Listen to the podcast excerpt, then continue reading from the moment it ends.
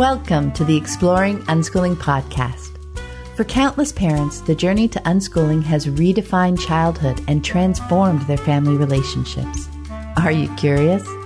Together, let's explore what living and learning looks like without school.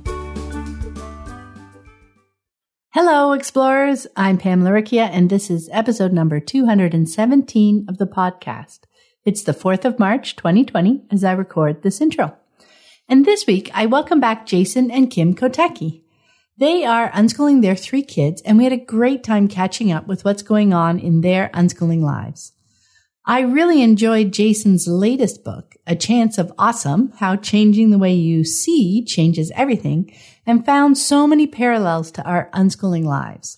The lens of unschooling changes how we see things, and that really changes everything.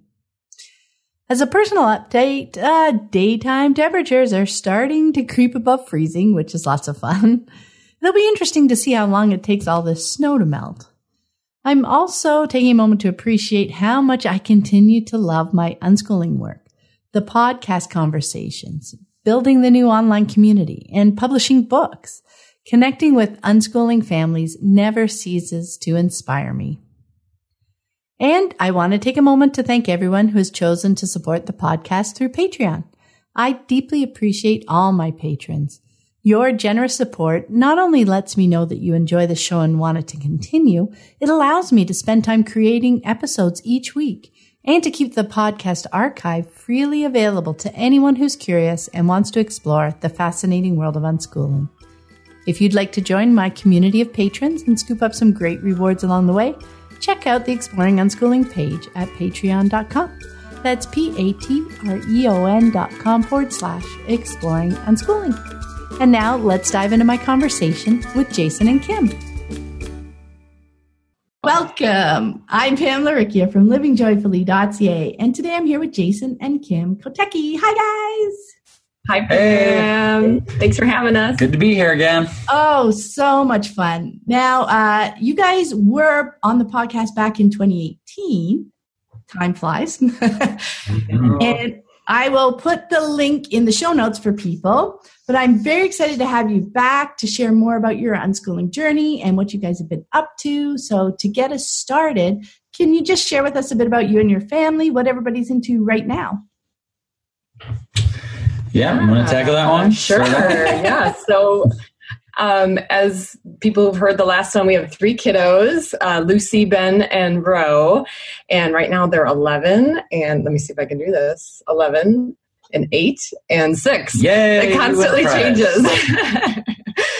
so um, they are just really kind of into some cool stuff as I thought about this question. like, what are, what are they into? So, Ro, our youngest one, is just constantly crafting. She is like mm-hmm. our little crafter. She's got a scissors and glue in her hand, or markers, or glitter at any given point in the day. So it's kind of neat to see her in her little maker stage here. Mm-hmm. Um, she's learning to swim, which is really neat to see her confidence, you know, bolster with that.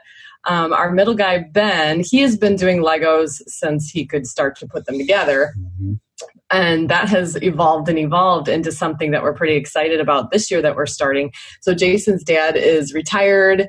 He lives about 45 minutes from us, um, and he is a retired carpenter. And so, we kind of were thinking about Ben and his building, and we're like, you know, I wonder if grandpa would take Ben on as a little apprentice to kind of transfer some of what he's been doing with Legos into wood and, and different projects. Mm-hmm. So that started at the beginning of the year. They're doing about two times a month, kind of roughly. And I don't know who's more excited. Would you guess? Yeah, Ben's pretty excited. He already has more skills than I have. So that didn't take much, but you know. but um, Walt is Jason's dad's name. I, it's kind of neat to see him embrace the the vibe we've been putting out for a while in a new way and just kind of let Ben take some of the lead but also guide and and um, so it's going to be a cool journey. I think that one's a to be continued for sure to see where that goes. Um, and then Lucy, who's 11, she's really hit an interesting stage of independence So um, last year on December 31st, so it would have been like two months after we talked to you, she had it in her mind that like for her New Year's resolution, she was going to start a dog walking business. So it was December 31st, and she was like, "We're doing this." So we made a flyer on December 31st. We passed out the flyer on December 31st in the snow, and that was her thing for the year. I'm like, "I'm going to do this." Well we live in a neighborhood with lots of dogs, so there was a lot of opportunity, and a couple said yes right away. And she had this goal that she wanted to donate money to the Cheetah Foundation because she's hugely passionate about cheetahs and they're near extinction. So she found out that if you can donate $500, then you can um, support a dog, which is actually something that these farmers use to protect their livestock with these guarding dogs, they call them over in Africa. That's why the cheetahs get killed by the farmers when they attack the livestock, and so yeah. the dogs keep the cheetahs away. So, so ironically, she wanted to walk dogs to save cheetahs. And by getting a dog. I know. It was just kind of a neat thing. We're like, this is cool. So she put that in her flyer. She told her story about her passion for cheetahs. And of course, people were like, whoa, this is cool. So she kept really busy last year. Not only did she donate one dog, she, or the money for one dog, she donated for four. Um, so she ended up donating like $1,200 to the Cheetah Foundation. Mm-hmm. But um, what happened was there was a couple matching programs where it's like if you donate now we'll match the funds. So she was like whoa you know really motivated to like take advantage of those cool incentives. And then at the end of the year till what ended up happening this is yeah so uh, the the uh, ceo or founder of the cheetah conservation fund her name is dr laurie marker. And I happened to see that she was doing a tour of the United States, doing a fundraising tour. And the closest she was going to be to us was Indianapolis, which is about five or six hours away. Mm-hmm. And uh, but then I realized that I would be speaking in Southern Illinois two days before, which is much closer to Indianapolis. So we arranged it for me and Lucy. She came with me to my speaking engagement, and then we went over to Indianapolis and we went to the gala together and all got dressed up. And uh, she got to sit right next to Dr. Laurie and uh, who's like her hero. This is like the Jane Goodall of cheetahs, or, or is that what I'm? Yeah, yeah, yeah. yeah. so uh, that was that was pretty cool, and uh, they had a live cheetah there that you got to see and get a picture with, and so it to me it's like a it's a summary of like what I love about unschooling is the freedom to have to see opportunities and take advantage of them. There was no like, oh, she's going to be in school or you know, obviously me traveling offers a lot of serendipitous kinds of things like that. Um, but it's it's kind of cool to just be like, huh,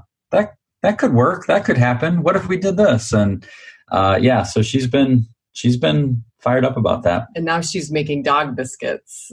Yeah, so she's adding, she's she got a dog biscuit recipe, gourmet dog treats. So now she's adding that in. But I mean, as would be not surprising, not surprising to anyone who unschools uh, or homeschools, even that you know she's learning language arts, she's learning persuasion, she's learning math and sales and all this kind of stuff. Just secretly by doing this project, you know? and one of the things I think is the coolest thing that I see her doing on a daily basis is she doesn't have her own phone. So all the communication goes through my phone through texting. And it's usually texting with her clients to confirm like the, the schedule for the week.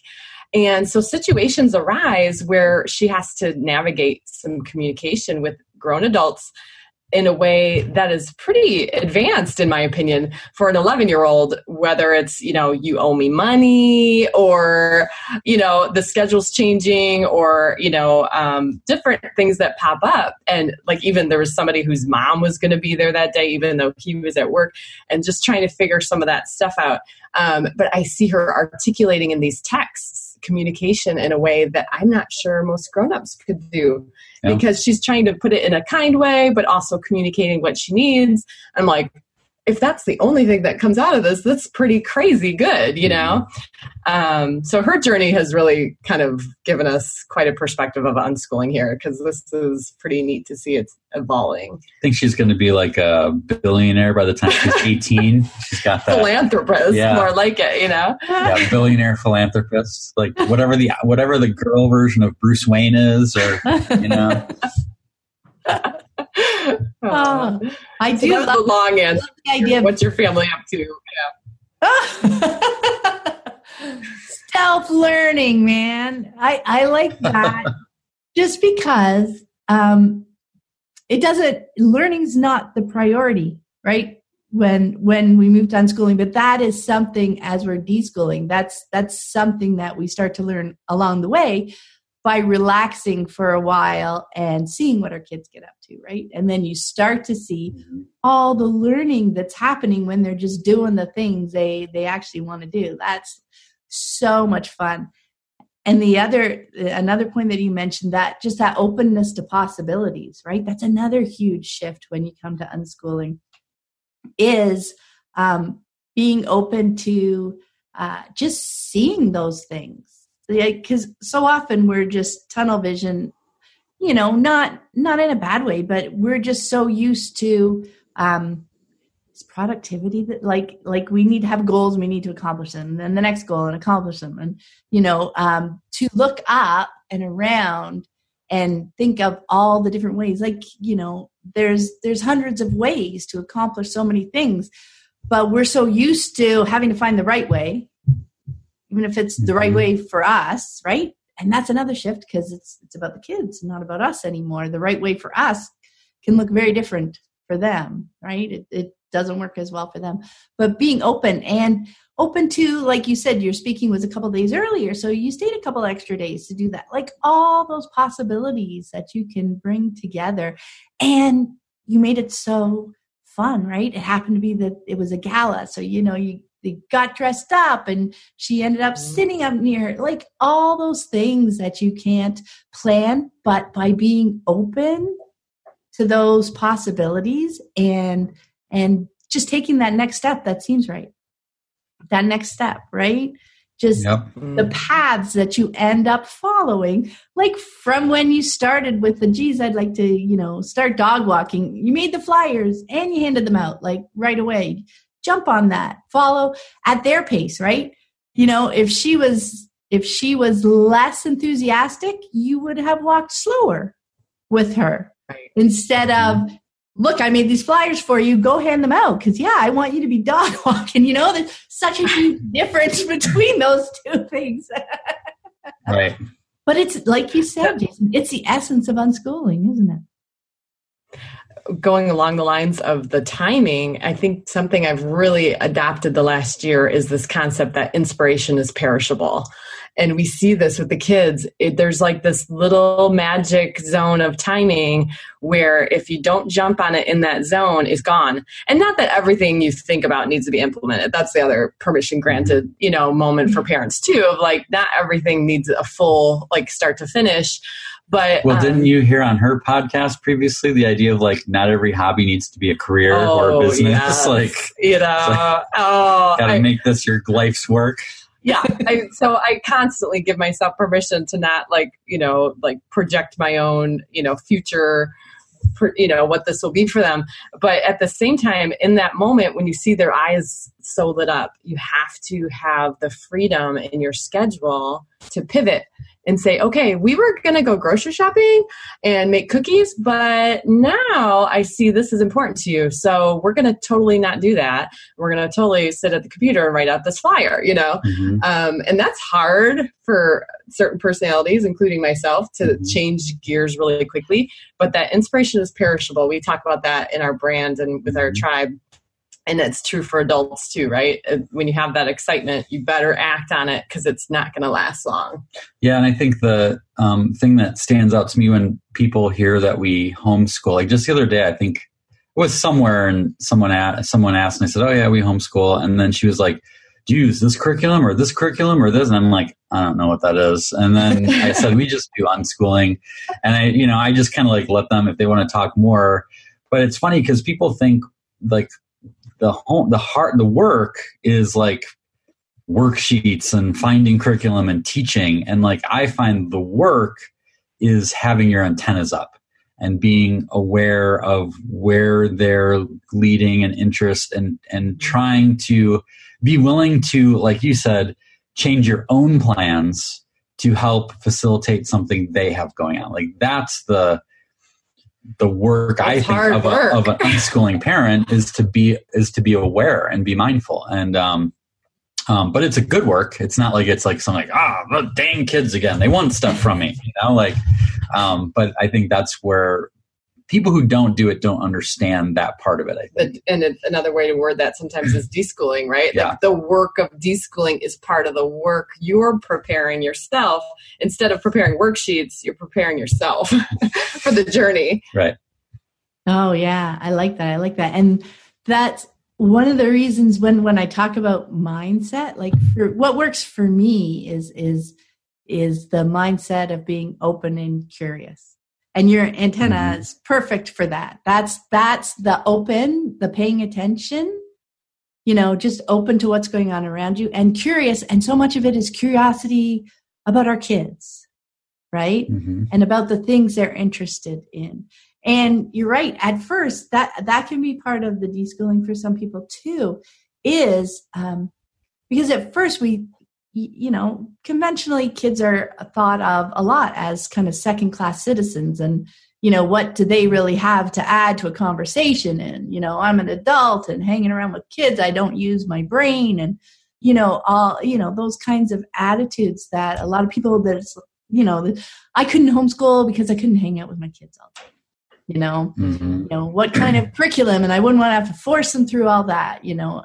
Um, so it's that is a huge shift because then when you start to jump in when they're feeling inspired and and just help them um, take that next step and that next step or have that conversation because they want to bounce some ideas around because some are verbal more verbal processors right you'll you'll start to learn each of your kids because it'll be different it'll be different mm-hmm. how you jump in with that inspiration you know how you engage with them to help them to support them as they're moving through it, to keep them engaged in it. It's just so fascinating. And then you start to see when you're engaging with your kids at that level, you you start to see them as a as a person, as that real person. And their thoughts are fascinating, aren't they? And the way they're thinking through things. And that's when you start to see them learning at every turn, like learning through texting, you know, learning through um, communication, learning schedules, like uh, making flyers, like all those things that if you're open and curious and actually paying attention to what's going on, you see that learning and everything. And that's when you can start moving more comfortably moving away from the idea of curriculum, right? You see that when we're curious and just following our interests, we learn so much. And, you know, sometimes I talk about it's cur- curiosity instead of curriculum because mm. you're both you're you're just learning so much that way and you realize i don't need the framework and the structure because with the curriculum my worry is you know what are they learning i think they need to be learning something something you know and you kind of try to put your trust in that um, but when you're open and curious and engaged with them throughout their days at their level and at their pace and through their inspiration wow, once you see that learning, you just want more of that and want more of that, don't you? Mm-hmm. okay. Yeah, one of my. Oh, go ahead. I was going to say one of my favorite quotes from uh, Albert Einstein that I use in, in my talks is uh, he said, I have no special talents. I am only passionately curious. Yes. And I say, I love that because I can be curious is like, I can be like Einstein, finally. he also admits he has no idea what E equals MC squared no, means. But I know it's a big deal. I don't know what it means, but but yes, we can all be like Einstein because just have to be curious. Yeah, yeah. There's a. I use one of his quotes too, uh, it, but like about curiosity and and how just being open and free to follow that again versus a curriculum takes you so many cool places and what I love, love, love about it is that it's so individual at that point, right?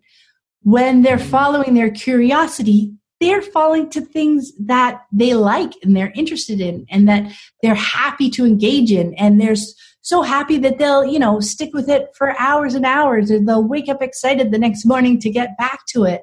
You know that is something you don't often see. Like sometimes curriculum will connect with something somebody's curious about but more often than not it's like dragging them away to stop thinking about what they're interested in to go and learn something else that somebody else thinks will someday be important.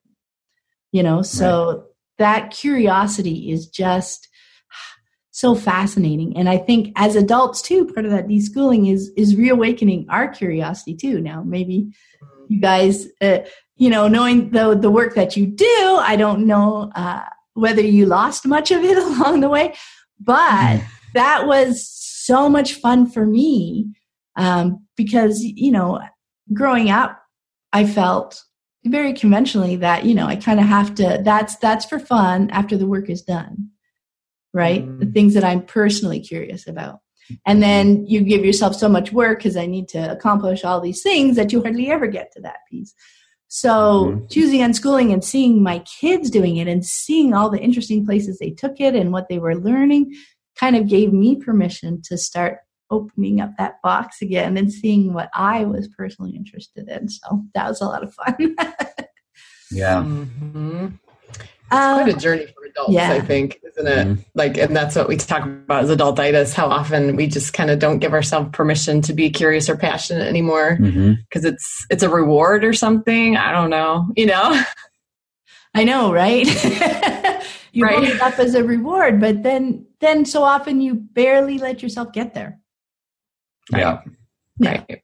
Yeah. So I think we might have covered some of this, but and I will point people, as I mentioned before, to the earlier episode where you guys talked about the your journey to unschooling, finding it and, and choosing it. Um, so I just thought I'd love to hear what's your favorite thing right now uh, about your unschooling lives.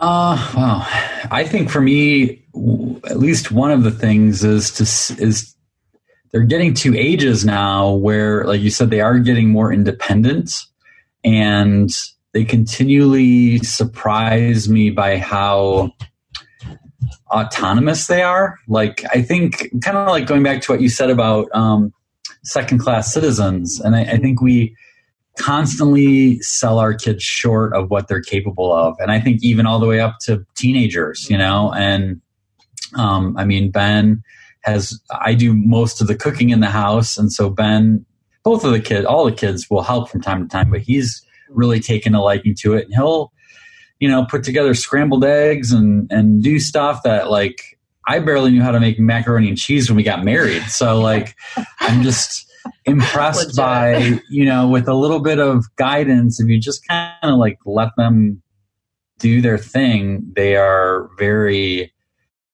it's just it's just awesome. It's awesome to watch them develop and like you said, their interests and what they get into and and how capable they are um, beyond frankly what I think a lot of their peers are just because they their peers don't have the permission.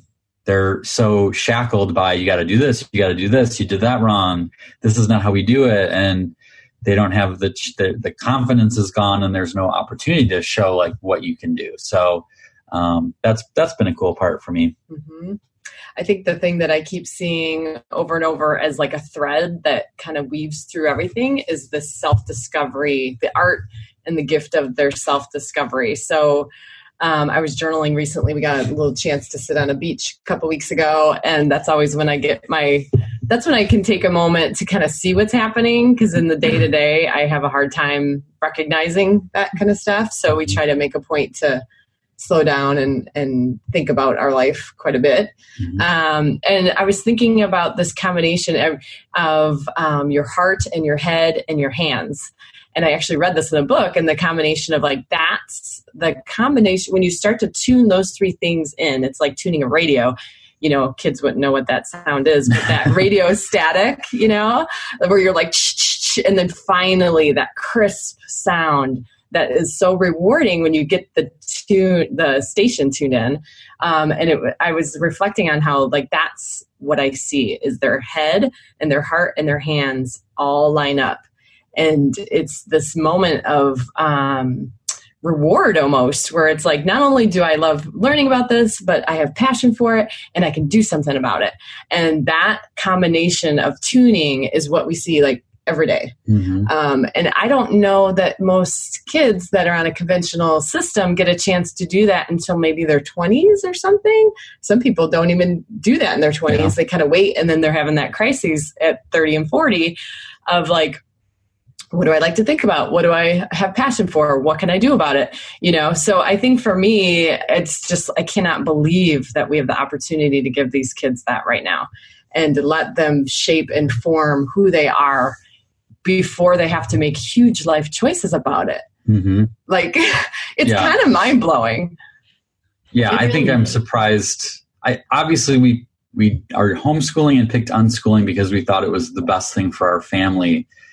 But I'm surprised. I'm even surprised at how how terrible traditional schooling can be in terms of like this is not helping anyone. This is not this is so the wrong path because it's basically missing what I just described. Exactly. Right. Yeah. Yeah. And I think that that's the part that there's the thread through everything we see, no matter what we're doing, where we are, if we're traveling, if we're at home, if we're at swimming lessons, if we're watching a show, like that thread is through everything. This this lineup of their head and their heart and their hands. And so I don't know. For me, I'm just like I can't believe that we get to do this. It's mind blowing. Well, one of the things that really was cool just in the last couple days is we um, we run our business out of our home, and we've had uh, one of our it's an unfinished bedroom that we had as sort of an order fulfillment space where we'd have our products and our prints and our books. And we recently made the decision to outsource that to another supplier that we work with and turn that room into what we're calling a maker space, um, which pretty much was just our kitchen table. Um, and then it's always like, you know, kids get into something. It's like, all right, we got to clean it up because we got to eat or we got to do this. And so we're like, wow, wouldn't it be cool if they just had their own space? And so we talked to them about it last weekend mm-hmm. and um, specifically about like, what do you, what do you want? Like, what would you like to have? And, and got their input on it. And so we ordered some desks from IKEA and um, we have them all set up so they're like um, all in a bunch, so they're all facing each other. But the they have their own space, they have their own set of drawers, and then there's a lot of bins and cubbies filled with all the art supplies and stuff. And the other night, after it had been all set up, we had music going and the lights set up, and um, I was helping them set up the the computer. There's like a little computer area, and they were all just like doing their own thing in harmony humming to themselves, each working on different products or projects. It reminded me of like in the in the story in the Bible where God is creating creation and in Genesis, and He's like, and then He looked at it and it was good. You know, He made this and it was good. And I, all I could think of like was just like, wow, the, this is we good. made the maker space and it was good. You know, and it was just like this is it was definitely a highlight of the year, yeah. the last year of just seeing how fired up they are about. Like I had no idea how useful it would be to have that, you know. And it's space. got a concrete floor and studs. There's no drywall, you know. Yeah, so it could be messy and, yeah. and it can spill stuff. Which and, is also permission for other people. That's you don't have to spend like thousands of dollars on a home, you know, renovation to make a space like this in your house. Yeah. So it was a pretty big deal for us. Oh, I love that story. I love that. And and be- that's the thing too. Like even just talking about finishing the room, right? The the floors and the walls and things. That's an expectation. That's a, like a tunnel thing, right? When we're not open, that it's like, oh, that needs to be done first before we can make use of space, right? Right. That's another huge shift for people. I think. I mean, we've got the same thing downstairs, but oh my gosh, it's so useful and fun down there now. And we did the same thing um, downstairs after Christmas. Uh, a, a room that wasn't being used much at all, we changed into a VR room, right, for virtual reality games. Mm-hmm. So, like, there's lots of space um, for people to yeah. be moving around without worrying about hitting things and, and all that kind of stuff. And I go down there more now. That's awesome. You know, there, there's a spot for it. And oh my gosh, it's lots of fun. Like I have the game that I'm working my way through. And and it's so it's so fun when you release the expectation of how you use space. Like space mm-hmm. in a home too, right? I mean, when you open that we never did have a formal dining room you know what i mean? That was like the computer room the the playroom right. the whatever you know it just went through so many different phases. And when you release that and it's like okay we're just going to make our space work for us. And mm-hmm. you know when you realize you go like you said you spoke with them like what can we use this room for? You know we're thinking this. What do you guys think? What would you like to see? Those conversations are so fun right? And i love the idea of okay we did it we created it and this is good. It's i can i can feel that feeling right? It's, it's just so amazing when you you know make plans together that you're excited about and you get that first blush done. It doesn't matter you know if the walls are studs or whatever whatever mm-hmm. because that doesn't take away at all from using that space from using whatever you put into it right? That's that is mm-hmm. something that we we learn again. We're talking about deschooling a lot but that shift away um because that that's judgments that we're putting on ourselves right? I think most often it's that oh you know if somebody came from outside and looked in here they would think less of me because this room isn't finished properly that word properly right? That's yeah. that's the judgment word right there. Um, and to be able to release that weight of other people's judgment and and use the judgment of is this uh, bringing value to us as a family? Like and that is more important than what other people think. So i i really yeah. love that story. Well it's now, funny too what they care about like uh, we asked yeah. ben he got a a cubs calendar for Chicago Cubs calendar for Christmas. It was one of his favorite gifts. And I said, okay, so what do we want this makerspace to be? And he said, I want a place to put my calendar up. so like, we can accomplish that. don't, oh, yeah, don't, don't think it has to be like a brand new, you know, whatever. Yeah. Yeah. Yeah. No, I love that. Right. It, that, and that is the fun part of opening up the conversations with our kids, right? There's so much insight and joy in there. And yes, it doesn't have to cost a lot. It doesn't need to take up months and months of time. There are ways when you're open and curious about all the different ways that you might accomplish something, right? You can f- so often find a path where you can get, you know, it's that old adage, right? You can get 80% of the bang for your buck for 20% mm-hmm. effort right? You can yep. get there and and then you can keep tweaking along the way that's that's another the other thing that we do with unschooling right we're always tinkering that's why i love yeah. the idea of the makerspace too we're tinkering and we're playing around with things and we're trying something else without that expectation that this has to be the answer and therefore right. we do it we do it once and then you know we leave it alone for years and years no we're always asking ourselves questions about how it's serving us, how we're using it. Can we tweak it and use it a different way? I mean, the VR rooms changed around like three times since the end of the hmm. year. and we'll right? continue playing around with it. It's, oh, you know, we want a little spot where we can also sit and play and, you know, all that kind of hmm. stuff. Because, you know, because there, you know, there's like a Netflix VR app, so you can like watch hmm. Netflix on like a oh, cool. screen. And hmm. but you know, there's just so many possibilities that you can't anticipate. So always being open to that and twisting and turning and taking a side step for a bit just to see what happens. That's that curiosity hmm. piece again, isn't it? Yep. Let's see what hmm. happens when we do that. yep. Yeah. So I would really like to get to talking about your newest book. Uh, you published it late last year, and it's called A Chance of Awesome How Changing the Way You See Changes Everything. And I really, really love the book. And it's filled with Jason's wonderful art. And there are great stories that illustrate the many ways that we can change up the way that we look at things, like looking at things through new eyes, those curious eyes, right? Um, mm-hmm. Really, really helps us move through so many bits of life, like life in general, I think. So I was hoping you guys could share uh, the story behind the book. What inspired you to do this one? To write?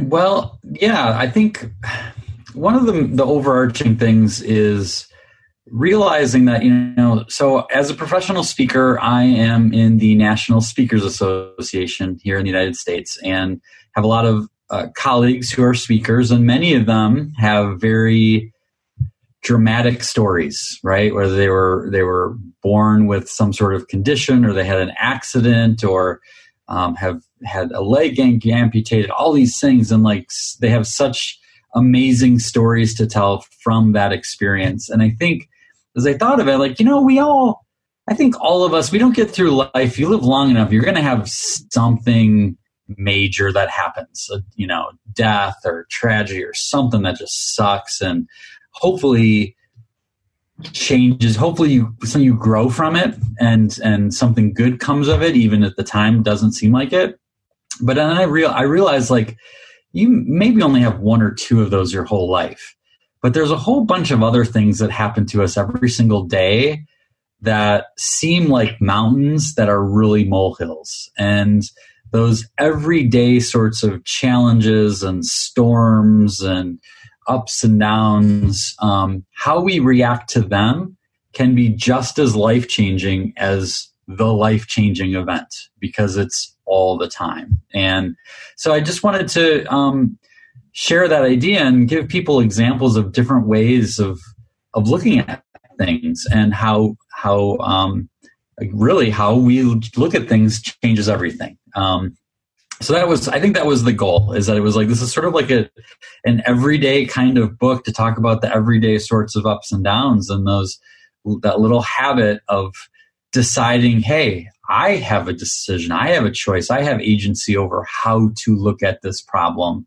um, one of my favorite questions from the book is the idea of like, now that this has happened, what does this make possible? So if something bad happens or frustrating happens or things don't go according to plan, we maybe wish it wouldn't have happened, but there's nothing we can do about it. It's done. And it's not so much to pretend like we're not upset about it or to not grieve a little bit, but it's more to be able to pick ourselves up and say, all right, well, that happened where's the silver lining? Because I've I've come to see that the people who see silver linings are the ones who are looking for them. And when you're looking for them, I've never had an instance where when I get to the point where I'm like, all right, what does this make possible? I always find it. I always find something good that comes out of it, but I but you have to look for it. And so that's the that's the habit. That's the habit that the book kind of talks about. Wow. Yeah. I bet I love that piece about how, because it's true, uh, you know, our character comes through in the more traumatic moments, in the big life changes, right? Um, but it is so important as well in the day to day things that go sideways that happen, um, because those those make up the vast majority of our life, right? Of our days.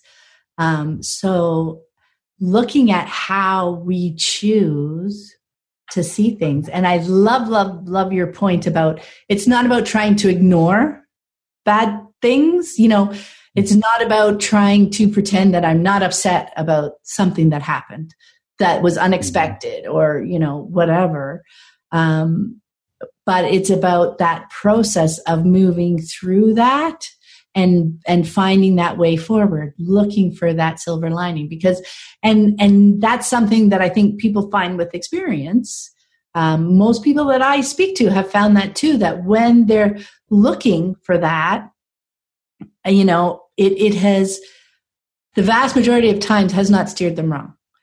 As in you know like you know it's okay that that thing happened because look what we chose to do instead what does this make possible, right? Because you had that thing and you had that vision, that path that you were on, right? And when something happens to it, you get knocked off that path that you're that you were expecting to follow right that that's what you're grieving that's what you're worried because you don't know what to do now but looking for mm-hmm. that that silver lining what does this make possible now helps you see the different paths that you might take from where you find yourself right? Mm-hmm. moving forward because like you said you can't change the past. This is what happened.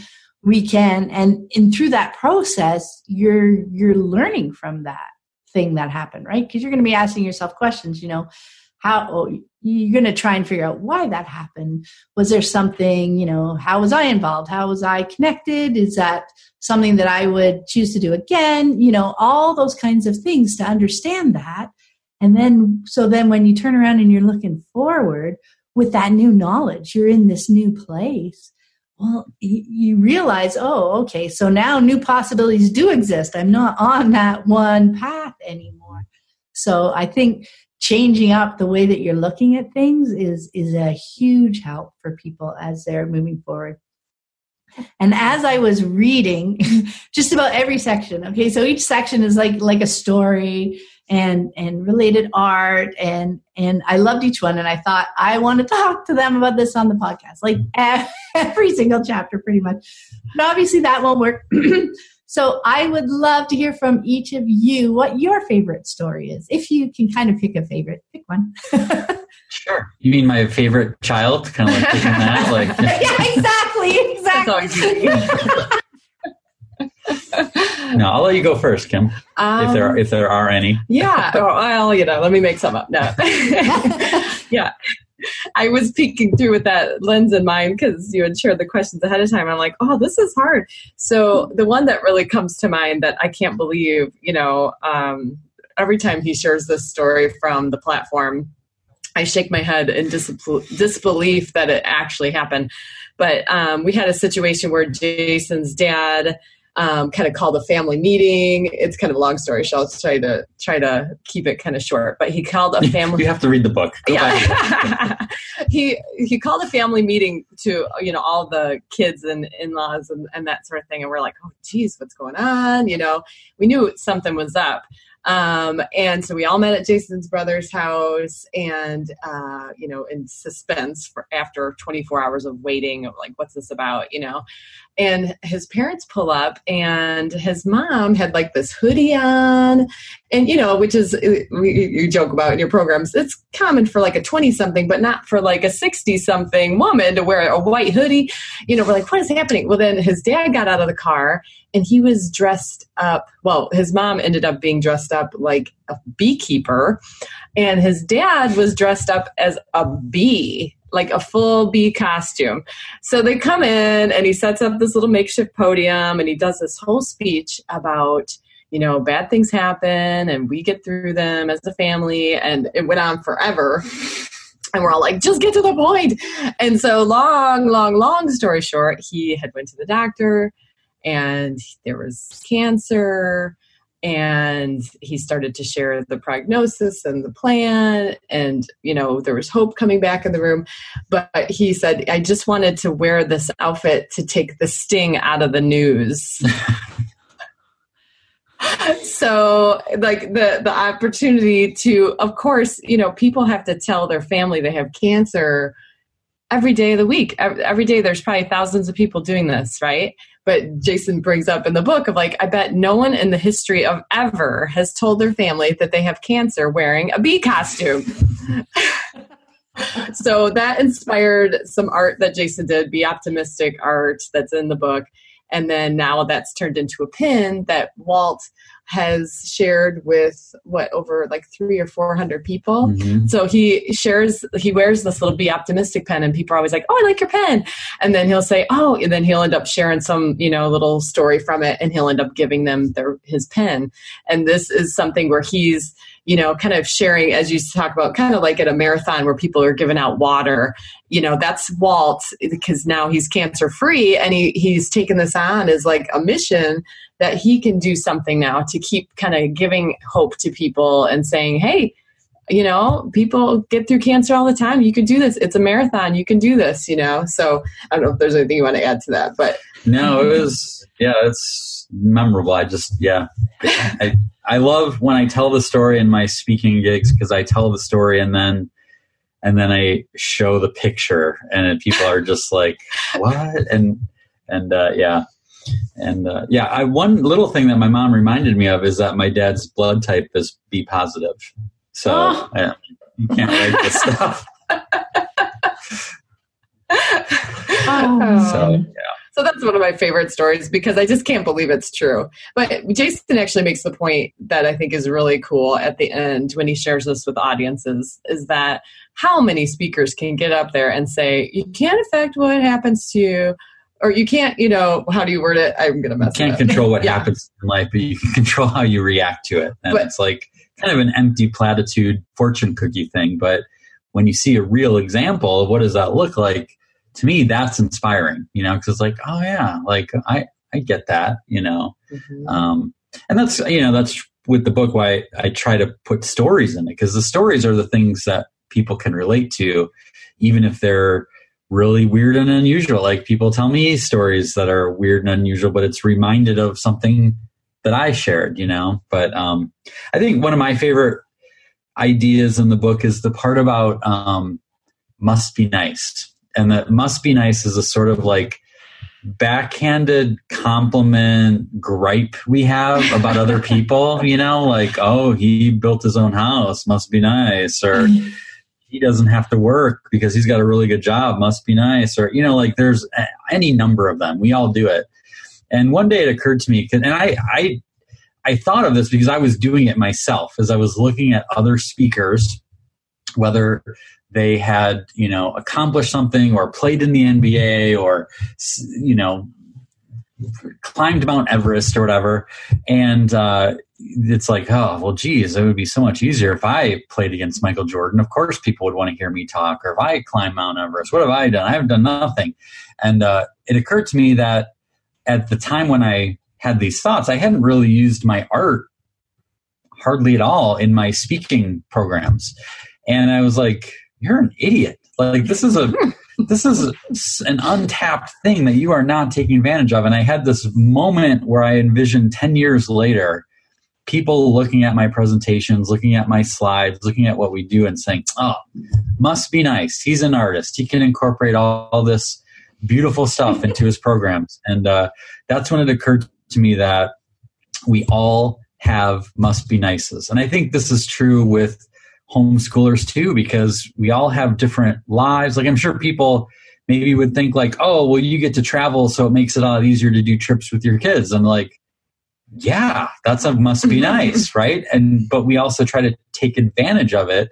So when i am speaking somewhere close to indianapolis i can take my my daughter. But then i think of other people other homeschoolers i know where i'm like oh must be nice that you have that job or you have that um, you live on a farm so you can like incorporate all that. And you know like i think instead of like being upset or jealous of other people's must be nice i think we'd be better off to look at what our must be nices are and take advantage of them. And um, know that that every single one of us has at least one thing that someone else would say must be nice about us whether it's our health our relationship where we live, neighbors we have, a special talent we we have. There's there's mm-hmm. definitely more than one.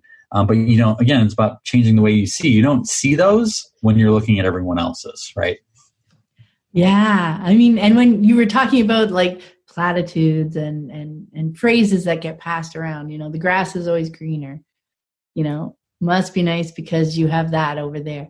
And it is a different way. I think it's a different way of, of looking at ourselves, right? Because I, I don't know if, but growing up, whether it's a societal thing or whatever, maybe I, I hear the phrase tall poppy syndrome every once in a while, like mm-hmm. that we don't want to um, stick out, right? Mm-hmm. And and so we downplay the must be nices for ourselves. We don't think about them because we don't want to um, think of ourselves as better right. right than other people. Like that's but but when you change the way you look at things like that digging that you did into that question jason is an amazing example of that right? It's like those things happen to them and they're great. You know, what in my life is unique and interesting that I can lean into, right? That that mm-hmm. it's okay for it to be a cool part of our lives. And and when somebody says that's cool for you, that's that's cool. Yeah, you know it is. You don't have to feel guilty about it. You don't have to hide it. And like you said, everybody's got something right it's it's a matter of taking that time to to look for it and to appreciate it right and to be okay with it to take advantage of it right mm-hmm. and not feel guilty about it. like yeah i mean we live on property uh, you know we have a few acres and and we love that but but that's the cool thing because sometimes you feel go i don't want to tell people that or whatever, mm-hmm. right? You don't want to lean into it. Mm-hmm. But then again, as part of your journey, you also realize that for some people, that's not an interest. You know, you can mm-hmm. be yourself, be optimistic, be yourself, embrace what you love, right? And share what you love. And people um, that will connect to it, connect to it. And it's okay if other people don't.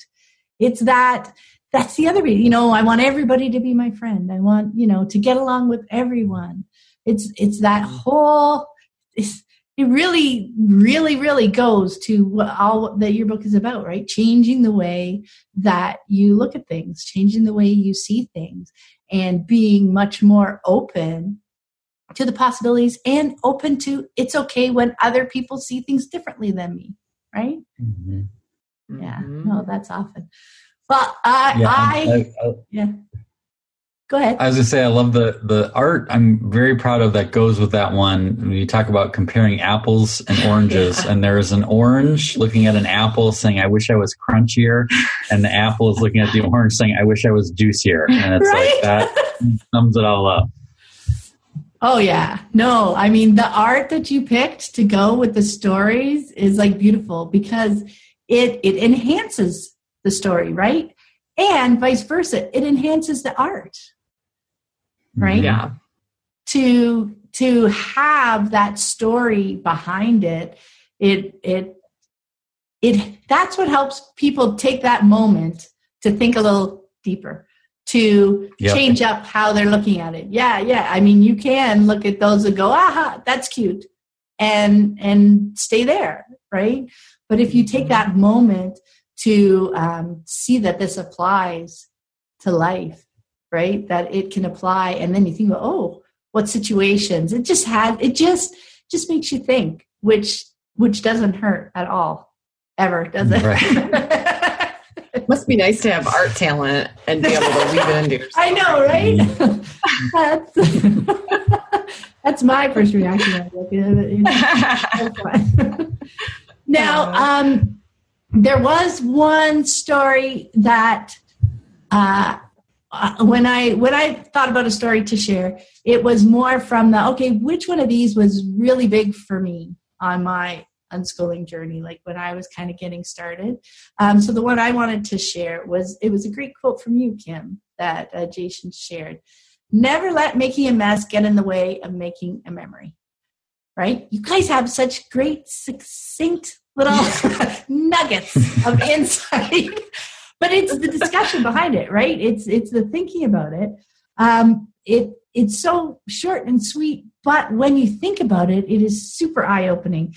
And it struck me because certainly as we're beginning unschooling, we have kind of all those scripts that we live, right? Conventionally, we kind of live our days on autopilot. We haven't yet kind of opened our eyes at open and curious and and getting ready to kind of switch up things we kind of have that path through our day um, so we often jump to seeing the mess right instead of seeing that memory making potential of the moment and i think that is a huge and helpful shift or, or changing the way you look at things especially with unschooling because you know we are all together and and instead of following that curriculum, that outside framework, when we're following our curiosity, it is um, so important to embrace those moments, right? Again, you know, not with the martyry look at things, but to really see the value in them. Not in, oh, I'm supposed to ignore the mess. No, that's not the point of the shift. Think deeper than that. And that's what you're talking about when you're looking at the potential for making a memory there, right? Totally. Yeah. in fact, I feel like it was. I feel like it was in January, maybe, but maybe I'll get the the month wrong. You had uh, an interview with someone who maybe is the website Lovely Chaos. Yes. Um, and the converse. Yeah, the conversation. I wrote this down. It's been on a sticky note on my dresser ever since. And this was said. It was said, "This isn't a mess. It's a yes." And I thought, ooh, that is just such a much, that's another way of putting what we had just said in the mm-hmm. book. Um, and I've thought of that when I see the room covered in like the town of little critter animals or whatever it is at the time. Because our kids. Scale model of the Wisconsin State Fair is in the living room. For days. And you're like, you're still playing with this. Okay, we'll leave it out. And you're just inside, you're like, we'll leave it out. Like, don't go crazy, you know? And so that concept of like, this is important to them and this is their home and it shouldn't be divided into just playing in the playroom or just playing here or the, you know, six square feet in front of your bed is where you can set things up. It's like, this doesn't work, right? And I thought, this isn't a mess, it's a yes. I love that line that was shared in that interview because I thought, that was a yes. That was a yes to 10,000 things, you know, imagination, creativity, um, building, possibility, you know, dreaming, all this, not to mention what they do with each other when they interact with it all, you know. Um, so that to me was another reiteration, just a little slant of that that I thought was really cool. And it's so important, right? To I that's why I really wanted to talk to you guys about this book. That step to change the way that you look at things, that changes the way that you're seeing something is so valuable, like for the parent, like for our journey, because um, you need to get past that kind of ignoring piece. You know, it's it's the difference between intellectually understanding something and really living it right? You can intellectually understand that, yeah, that mess is them doing something and they're learning something from it. I should let them be, and then stepping away. But then you're stepping away, right? right? And you're losing right. those opportunities for connection. But when you change the way you see, you take that moment to see all the things that they're learning, maybe if that's where you are, the things that are bringing them joy, the things that are engaging them, all mm-hmm. that helps bring you to the conversation with them, helps you point out you know, oh, that's so fun how you set that up. It brings you to the situation. It, it increases your connection with your child. It, it increases your trust with your child. And now you're not kind of avoiding outwaiting, trying to outwait until they're done with it, right? right. And they say, okay, I'm done. We can clean it up now. Mm-hmm. You're not just trying to wait it out. You're actually engaging with it and enjoying it with them right? And that's where those memories are made, right? That's where we mm-hmm. learn so much more about each other. That's where we make those connections.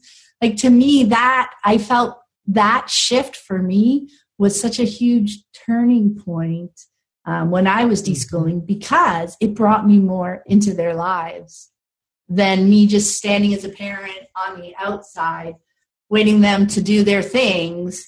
And then i right. clean it up make a fresh space and wait till we find out what the next thing was. It, it was a difference between living side by side and actually living together right? Does that make sense? Yeah. And you know, there's a fine line too, because I think we're delicately finding where the moments for teaching responsibility is in these things, right? I, you do a really good job, Pam, in your podcast of having that conversation. It's not about chaos mm-hmm. because no one wants to live in chaos and that actually isn't great for anyone. Like that is, brings a lot of stress and turmoil to the family. It's almost like letting them bake all day long but they don't have to do any of the dishes you know? Mm-hmm. it's like we so when the room is covered in some sort of project the living room which is usually probably 90% of the time.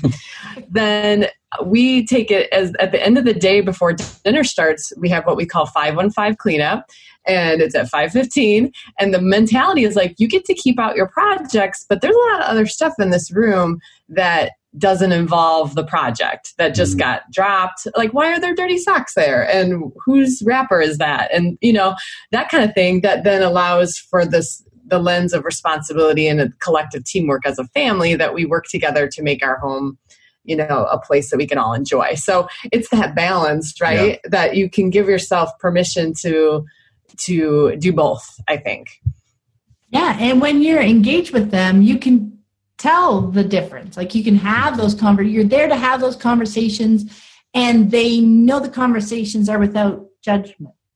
Right? Mm-hmm. Because they know you're appreciating their project and the things that you're doing and that you want to, you know, support and help them and that you are enjoying their joy in it. But knowing that also is like the socks. You can bring up different conversations with them. Hey, is there, mm-hmm. you know, can we tidy up the chair so that I can sit there tonight when I'm reading or whatever you're doing, right? Because you know, and they know you know, and you're engaged, it can, you can just add so much more value to those conversations, right? To conversations about living together and what everybody's needs are because yeah that's that that chaos piece is is when you're not really looking right you're just mm-hmm. feeling like i should you know when when you first come to unschooling so often it's you know i should say yes all the time i should do this right. i should do that because you you hear descriptions of what the lifestyle is like and you want it but you don't you haven't done a lot of that deschooling yet to understand what's underneath that. Mm-hmm. like what's underneath that chaos and that mess? It's the yes. That's why you know it's valuable. It's those memories that you're making but you need to fully engage in living that for a while to actually see it. That's when you can start living it. It goes from intellectually understanding okay for some reason they're saying yes an awful lot to their kids so i guess i should be doing that right so you know mm-hmm. you can intellectually understand that okay i don't want to stop their learning but once you start to um, deschool and actually engage with why. That's when you start, you know, you start with kind of the what, but then when you start to really understand the why and you start to experience it a few times, then you're really living it because you can understand it. And so often at that point, you don't see the chaos. The room might look exactly the same as it did three months ago, where first you saw chaos and tried to ignore it. And now you're seeing the beauty, you're seeing the memories, you're seeing the yes. You know and you're engaging with your kids and building that relationship that we talk about so often by doing that mm-hmm. it's just and that's when you're like oh unschooling is awesome mm-hmm. so last question i would love to know so far what has surprised you most about how unschooling has unfolded in your life so far who wants to go first I've got one off the top of my Go head. But this one kind of this one is most I'm most reminded of this one when I kind of look outside our walls a little bit um, when we're out in public at you know a store or just with cousins or something. But you know I I having only unschooled, we've you know had the the opportunity to start this when the kids were really young. So you know, I didn't, we've never been parents without unschooling. So it's hard to know what our family would feel like and look like without it. But you do get glimpses of other families in a different way when you're out and about. And I think the thing that really stands out to me that surprises me again and again and again is the unrelatability of the normal average family when it comes to us versus them. Okay, so there's just a, an us versus them, kids versus parents like culture in everything in commercials in society and school and um, and I just don't get it, you know, and it, I can't relate to it anymore. And so, being 11 years into parenting, because our family is just so different, it's like we're in a, in a stage of collective joy, is how I put it. You know, we're all together. We have family missions. We have family perspectives. When we have something hard we have to do, like we we had the great privilege of going to Hawaii as a family. Jason spoke there so that we took on as like such an opportunity. But don't get me wrong, traveling to Hawaii with three kids, 11 and under, you take a mission approach to that, right? of like, we're to do this and there's to be great benefits. And we're, here's our, here's our tone that we're to set as a family, you know, and help each other. Cause I was dreading a six hour flight, you know, from Salt Lake City or whatever, you know? So it was mm-hmm. definitely one of those things where you're like, we look at each other as a team and it kind of sounds really cliche and cheesy sometimes when you actually say it but you know especially on social media with the whole like oh my gosh i can't wait for christmas break to be over so the kids can get out of my hair and like all these different themes and obviously that comes up a lot you know in the podcast and stuff that it just becomes really unrelatable and i think that's what's most surprising is how unrelatable it really is. We're really a team. We're working you know towards our best self each day and i think they're trying to help us be our best self as much as we're trying to help them and I see it like you know Lucy will share a quote with me that she thinks I'll be inspired by. I'm like, thank you, I love it. Can you put that in calligraphy for me? You know. um, so it's not even. It kind of almost sometimes doesn't feel real that everybody's kind of working together. They Jason took the kids with some other people, another family, to like uh, an event recently, and the the when they got back, the kids were like, "Oh, the other kids were really whiny." Um, and they were processing this. And I said, well, you know, we maybe we just have more. Um, you guys have some practice with stamina on, you know, walking around events and stuff like that. Like, so we're t- processing it. And the the littlest one, Ro, who's six, said, "Well, I felt tired too, but I chose not to whine."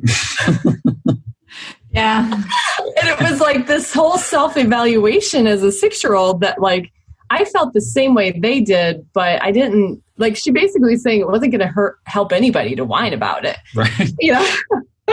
right? Am Yeah. I misinterpreting that? Yeah. And I'm not saying that as an example of like our kids are perfect because certainly they aren't, but I'm not either. We are, but Yeah. they're, they're working on it. I whine more than them, you know? Um, it was kind of interesting to see this concept of like, you know, whining produces some sort of reaction from a parent. And we just don't have that kind of dynamic in our family at this point that you have to react in an extreme way to get heard or to get respected. That's it. You know what? I think Ro knew that if she whined, you guys, you, Jason, would do something about it. You'd be like, okay, are you guys done? Do we want to go now? You know? And she probably thought for a minute and knew, you know, I didn't want you know, that to happen. I'm tired, but I still want to do this, you know? And you we were talking earlier how much more capable kids are than we give them credit for so much, right? Mm-hmm. Yeah. And other kids may know that they whine and they whine, but it won't affect. They have no control over Right. what happens from that next step. So, you know, they might as well whine to just kind of to get it out. Like it's a release. It's a helpful Right. thing for them to process because they know they're stuck. So yeah, it's it's really fascinating to think about. Yeah, I'm. i Well, I think mine's along those lines. Like, I'm. I'm not sure how this will come out, but I'm surprised at how nice my kids are. Like, I. I think about um, just last night. They the kids were in the makerspace. Lucy was out helping Kim with shoveling snow. I was working on dinner, and I called the two little ones up to help set the table. And there was a part of me because I knew they were really into it. There was a part of me that had flashbacks to when I was the kid, and like I was almost afraid to ask them to come up because I assumed they would whine about it because that's what I would have done. And they did. They just cheerfully came up and did it, and they did as quick as they could, and then went back down to their thing. And that's that's a fairly regular occurrence. And I'm I say that not because I think we did anything right. I think what the real thing is is that when you're a kid in a traditional school setting, you don't have any time for you. And so then um, when you're home and you finally have a few scraps of freedom and someone else is now telling you stuff you have to do, there's just like a human bo- boiling point where you snap. And I think I was very much like that as a kid. And I think that's why, like, maybe that's not every kid, but it was like, geez, like, I finally get a chance to do what I want to do. Mm. And now I got to do this. Now we got to go here. Now we got to do, you know. And so I think because of what you said about us being together and having a shared shared responsibilities, that's part of it. But I think part of it too is because they've had most of the day to do a lot of what they wanted to do. And so then when it's time to chip in and help out, it's like normal. And I like still to this day, when I ask them to do stuff, I'm imagining young Jason being some snide comment like, ah, ah, ah. and again, that, are they always angels when it comes out? Right. No, but it's almost weird sometimes to be like, Well, then are when you? they do What snap, children? you're like, "What's going on?" You realize something else is going on. Usually. Yeah. You're Yeah. like, "Yeah, we've been staying up late or whatever," you know. yeah, Um, so yeah, that's interesting. Yeah, no, I think that's such a it's cool to think about little Jason, right? Because so often it's hard to apply the way we feel or would react, but it's great to think about in comparison because that's when you start to realize what's different for them, right? The how different their life is than than when we grew up much more conventionally with school and and often with parenting styles right? Um so i think that's fascinating when you see like that's something that that i love too that the kids are capable again right of so much. They have so much interesting insight right Kim? like you you mentioned rose's story about that. And and they are when you have that strong and connected relationship with them like you said you know a, if if they um, reacted in a strange way to uh, a request or a conversation or something your question would be what's up? You know i i remember i wrote many years ago in a blog post like and the inverse is true. If my kids were asking um, i was telling my kids to do something and they were asking why and i said because i said so they would literally laugh you know? And back then that would be bad. You don't laugh at, at your parents when they're asking you to do something. You do it. You know what i mean? But Right. we're so used to just explaining ourselves and understanding each other that that would be. Like like you said if if they were acting uncharacteristically you wouldn't like blame them or or try to make it worse or try to you know say that's wrong right? It's there's something else here because this is uncharacteristic. So let's dig deeper not you know beat it out of them verbally or or whatever you Right. know what i mean? So yeah no i i i found, i find it so fascinating just um who unschooling kids are. They are so capable. They're so um, their self-awareness is fascinating to see in action and they surprise us so often don't they? Even when it's you know can you come help set the table for a minute? So often you know it's yes. And they just mm-hmm. come run do it and go back to their thing. You know the odd time that it's no i'm really busy. You know i got the glue out in one hand or whatever whatever. You know because we understand that about each other and we're supporting each other through all that it's just such a different relationship. And it creates such different human beings doesn't it Mhm. I think emotional intelligence comes to mind, right? Where I don't know that that was a, a term I heard until I was in my 20s, and maybe it became more popular with some books or whatever. But um, I think we we actually use that term with our kids of Mhm. like, this is a time where we're being emotionally intelligent. You know, what does this person need? How do I react to it? You know, how can we best, you know, hear each other and communicate in a way that's positive? you know these are just things that are part of our daily conversation that i would say emotional intelligence and self-discovery are two foundational pieces of who they are just Yeah. based on conversations and proximity to one another and how we work together you know Yeah, well, and I think along those lines is like we'll watch, like we'll watch um, Kitchen Nightmares or something with Gordon Ramsay, and with the kids, and they love it. And but it's a, such a cool opportunity for us to talk together and to analyze a business and then emotional intelligence of like why did he treat that woman like that and why like and and Gordon Ramsay does a really good job of being able to deal with the individual people how they need to be deal dealt with whether it's aggressively or kind or whatever and it's funny because I think of going back to the capable thing, like how many of their peers could never watch a show like that and like get what's going on. But it's almost like it's an it's an opportunity again to sneak learning in and it's more of like real world like the emotional intelligence. Because like, because I think if you're emotionally intelligent if you know how to treat people well you'll be fine in life you know like you'll you'll figure it out everything and, else you can google. Everything else. Was that line? Figure outable? Everything else is figure outable, uh, but if you treat people well and you know how to how to communicate and all that then I think you'll be fine. Yeah. But those are values that like I think is tends to be a foundational piece of most unschooling families that we've learned to mm-hmm. get to know, mm-hmm. you know. So I don't know how that happens, but I think because you've kind of cast away all the curriculum, you see uh, you have room and perspective in your brain to to see all these other things. Um, and it seems to be a common denominator we've run into for mm-hmm. sure. Yeah, and and I think you were talking about right at the beginning, like making the space and the mm-hmm. time for all this to let it unfold.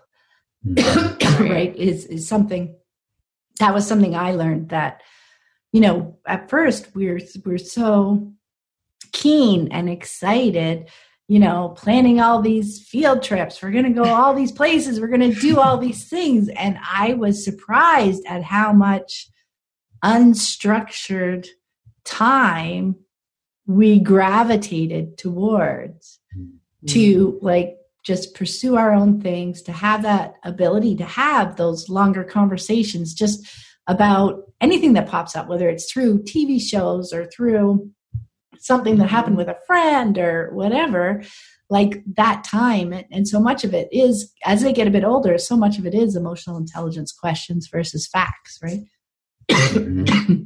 yep yeah well, I could talk to you guys forever. it's been so much Same. fun. Thank you so much. But before we go, please let people know where they can connect with you and all your work online. Yeah, they can uh, simply go to escapeadulthood.com.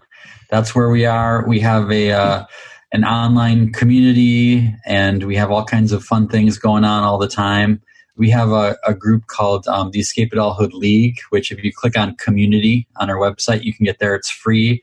And we actually have a little subgroup in there for homeschoolers because a lot of homeschoolers resonate with this idea we have of adultitis and escaping conformity and um, breaking rules that don't actually exist and all that kind of stuff. So escapeadulthood.com is, is where we are on all of the social channels, and that's our website too. That's awesome. Excuse me. I will put all that in the show notes. I also want to put a link to the book because I want people to check that out as well. It's wonderful too. Thank you so much, guys, and have a wonderful day. Thanks, Pam. Thanks, Pam. I hope you found this episode helpful on your unschooling journey. And be sure to check out the wonderful archive of earlier podcast episodes. The conversations never go out of date. And you can find more information about my books, my Patreon community, and the Childhood Redefined Unschooling Summit at my website, livingjoyfully.ca. Have a great day.